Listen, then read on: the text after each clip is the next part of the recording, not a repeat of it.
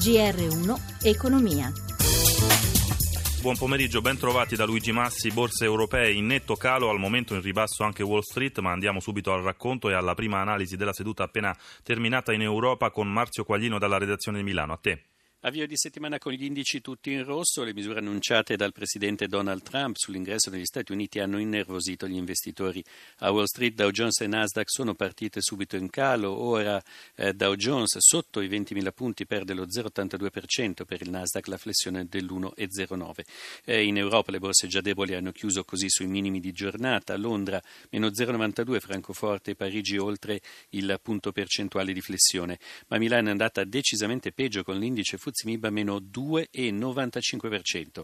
Piazza Fari ha subito le copiose vendite che hanno colpito i bancari, Ubibank ha perso il 6,69%, Unicredit alle prese con il maxi aumento di capitale il 5,27%. Sul mercato dei titoli di Stato l'asta odierna di titoli a 5 10 anni ha visto alzarsi i tassi, anche lo spread con i Bund tedeschi si è allargato a 188 punti base, mentre il rendimento del BTP decennale si è portato sui massimi da ottobre del 2014 al 2,33%. Infine sul mercato valutario l'euro si è fermato sui valori di ieri con il dollaro a quota 1,0694. Grazie a Marzio Quaglino per questa panoramica. Siamo all'ospite in diretta di questa settimana. Ospite che sarà con noi fino a venerdì è Marcello Messori, direttore della Scuola di Economia Europea alla LUIS di Roma. Buonasera professore. Buonasera. Lo sentivamo da Milano, lo spread torna a 188 punti base sui massimi dal 2015. Professore, ci deve preoccupare questa impennata delle ultime settimane? Momento no, perché la struttura dei tassi di interesse si mantiene molto bassa anche grazie alla politica non convenzionale della Banca Centrale Europea, il cosiddetto QE. Se però teniamo conto che il QE avrà un termine e che questo termine non è così lontano nel tempo, allora ogni tensione che ci differenzi rispetto agli altri paesi europei, eh, come dire, ci fa pensare che quando il QE verrà meno noi avremo di nuovo una pressione molto forte rispetto ai rendimenti dei nostri titoli del debito pubblico. Passiamo a un tema che a questo è strettamente correlato, i conti pubblici. Come sappiamo è in corso il negoziato sia tecnico che politico, forse più politico che tecnico, tra l'Italia e la Commissione europea. Mercoledì le risposte ufficiali del ministro Padoan. Professore, lei che idea si è fatto? È giustificata questa richiesta di una lieve manovra correttiva? A dire il vero, la Commissione europea aveva già preannunciato una richiesta di questo genere a ottobre del 2016, poi per non turbare eh, la campagna referendaria a metà novembre del 2016 non aveva chiesto alcuna correzione rispetto al bilancio programmatico italiano.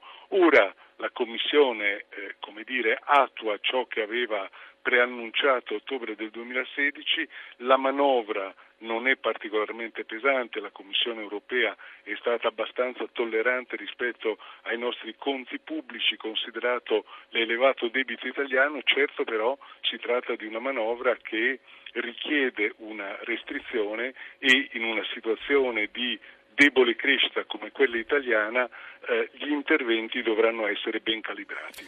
Con Marcello Messori andiamo velocemente a un altro tema caldo. Le banche Unicredit si avvia a lanciare sul mercato un mega aumento di capitale, 13 miliardi. Non è del tutto scontato che vada a buon fine, professore, ma se così sarà il rafforzamento di questa banca sistemica potrà avvantaggiare tutto il sistema italiano? Per ora i segnali di mercato sono positivi, certamente un'operazione di grande ambizione perché la ricapitalizzazione è di poco inferiore all'attuale valutazione di borsa eh, di Unicredit. Certo, il rischio è che cambi la struttura proprietaria di Unicredit. Qualora però l'operazione vada a buon fine, Unicredit potrà pulire i propri bilanci e ripartire eh, in modo efficace su prospettive ancora europee. 17 e 50 minuti, grazie dunque a Marcello Messori per essere stato con noi, come dicevo lo ritroveremo domani, noi proseguiamo parlando di lavoro, occupazione in aumento nelle piccole imprese, a dirlo è la CNA, crollano però i contratti stabili dopo il taglio degli incentivi alle assunzioni. Stefano Marcucci ha sentito il presidente della Confederazione Nazionale dell'Artigianato, Daniele Vaccarino.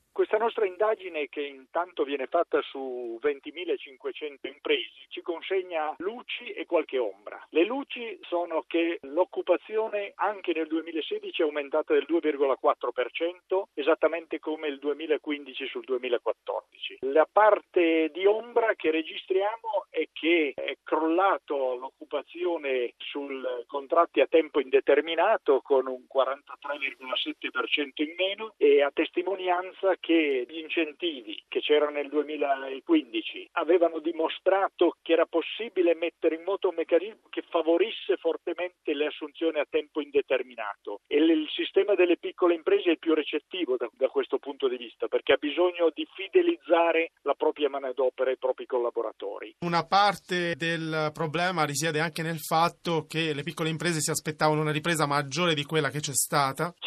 Certamente le aspettative erano migliori, il rimbalzo c'è stato, ma eh, ci sono ancora alcuni settori laddove la crisi continua a essere forte.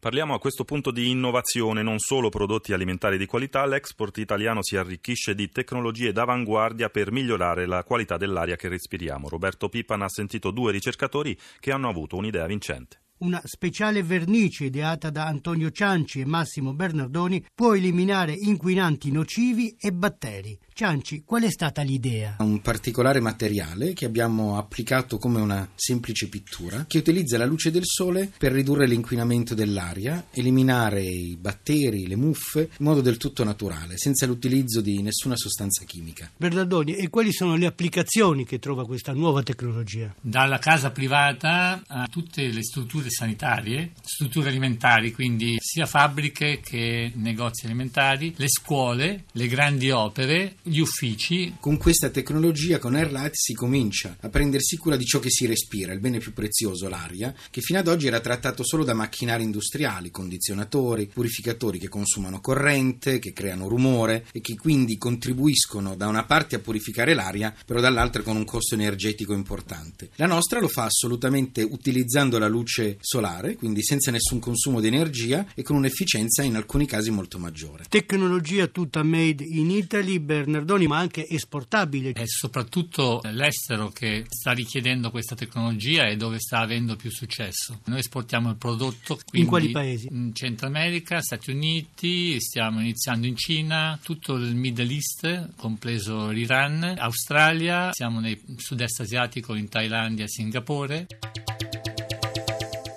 In regia Renzo Zaninotto, Cristina Pini per l'assistenza, da Luigi Massi buon proseguimento d'ascolto su Rai Radio 1.